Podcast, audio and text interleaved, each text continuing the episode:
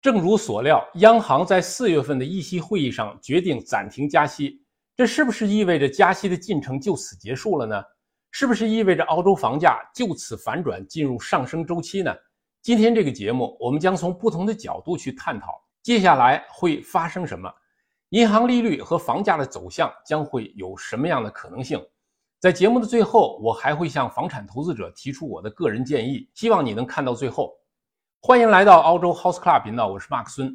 我们这个频道是同大家一起探讨澳大利亚的经济发展、利率走势、房价趋势以及房产投资知识，尤其是以数据分析的形式来探讨澳大利亚房地产市场的现状和趋势，以便帮助大家实现理性投资、精准投资。本周央行的议息会议决定不加息，是一个标志性的大事件，标志着自从去年五月份以来的连续加息暂时告一段落。也标志着央行通过加息来控制通货膨胀率的努力取得了阶段性的成果。我们也确实看到通胀率在最近两个月的快速下跌，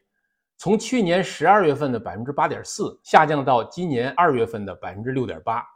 那么央行会不会就此结束加息了呢？我个人认为，目前下这个结论可能还为时尚早。从一年以来的 CPI 数据来看，今年四月份的 CPI。仍然有可能达到一个比较高的水平，也就是说，通货膨胀率在四月份有可能会反复，在四五月份以后，通胀率的快速下降将是大概率事件。所以，今年五月和六月仍然是进一步加息的时间窗口。但是我个人认为，加息的次数最多也就是一次。所以说，无论今年是不是继续加息，今年通胀率被有效控制和加息即将结束，将会是一个确定性的事件。那么在这种情况下，无论是央行还是我们普通人关注的焦点，可能就会有所变化。从之前的关注通货膨胀率，转移到经济的发展。由于从加息到通货膨胀被有效的控制之间，总有一个时间的延后，因此加息之后，利息可能还会维持在高位持续一段时间，来等待通胀率的进一步缓解。那么在这之后，利率会发生怎样的变化呢？我们来看一张现金利率的历史走势图。这张图表示的是澳洲的现金利率三十年以来的走势。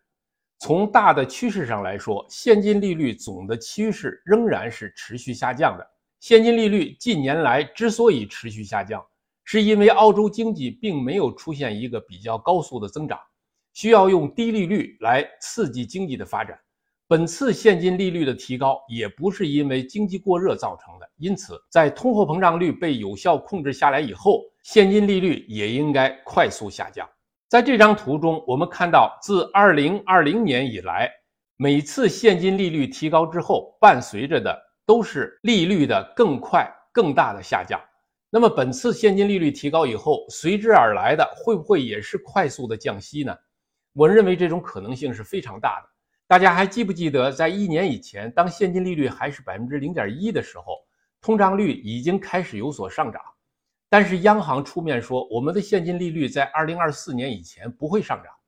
虽然央行很快转变了态度，但是当初做出这种表态的理由，就是因为我们澳洲的经济在疫情以后并没有表现出强劲的增长，央行希望用低利率来促进经济的发展。那么，随着本次现金利率的提高，通胀被有效控制，带来的后果将是社会经济活动的收缩和失业率的提高。这个时候，经济发展就会取代通胀，成为央行关注的主要问题。现金利率的下降也将是一个必然的选项。而降息的时间节点，我们在上期视频当中也分析过，最早可能会发生在今年的九月份，最晚也不会晚于明年的三月份。希望观众朋友们还有房产投资者对未来的利率走势提前做好心理准备和应对策略。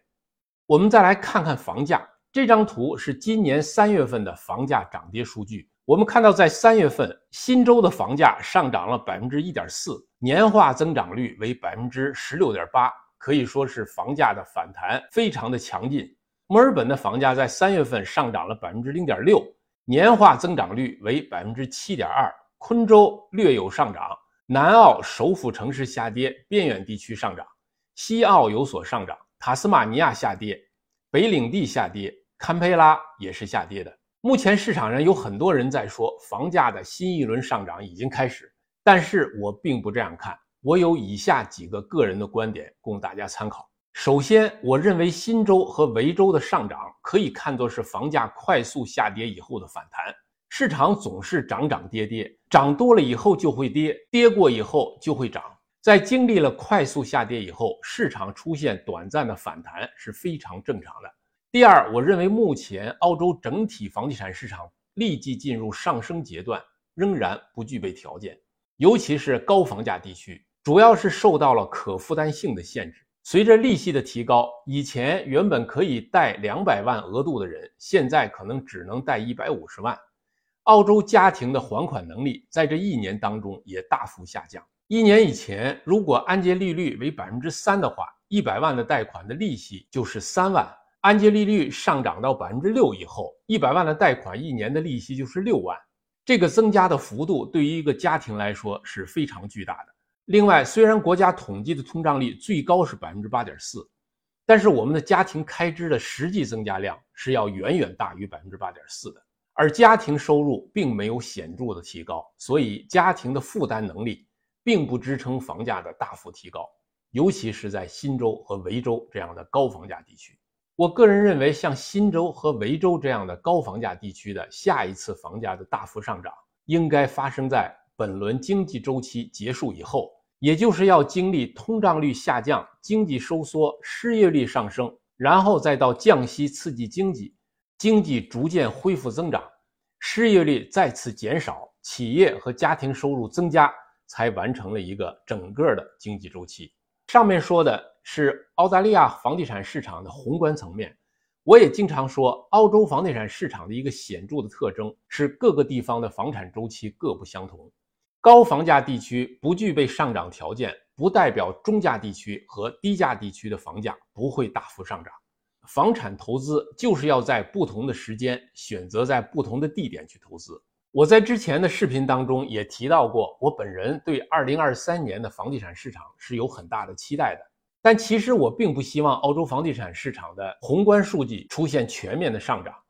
我们更希望房价的宏观数据是稳定的，这样对我们的投资来说是最有利的。加息的结束意味着对房价的一个巨大的压力开始缓解。对我们房产投资者来说，就意味着将会有越来越多的投资机会出现。因此，我对房地产投资者的建议就是要提前着手做好你的投资规划，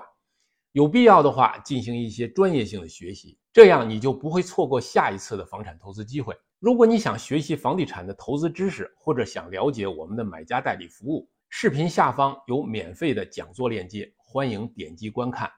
好的，今天就和大家分享到这儿。谢谢大家收看，再见。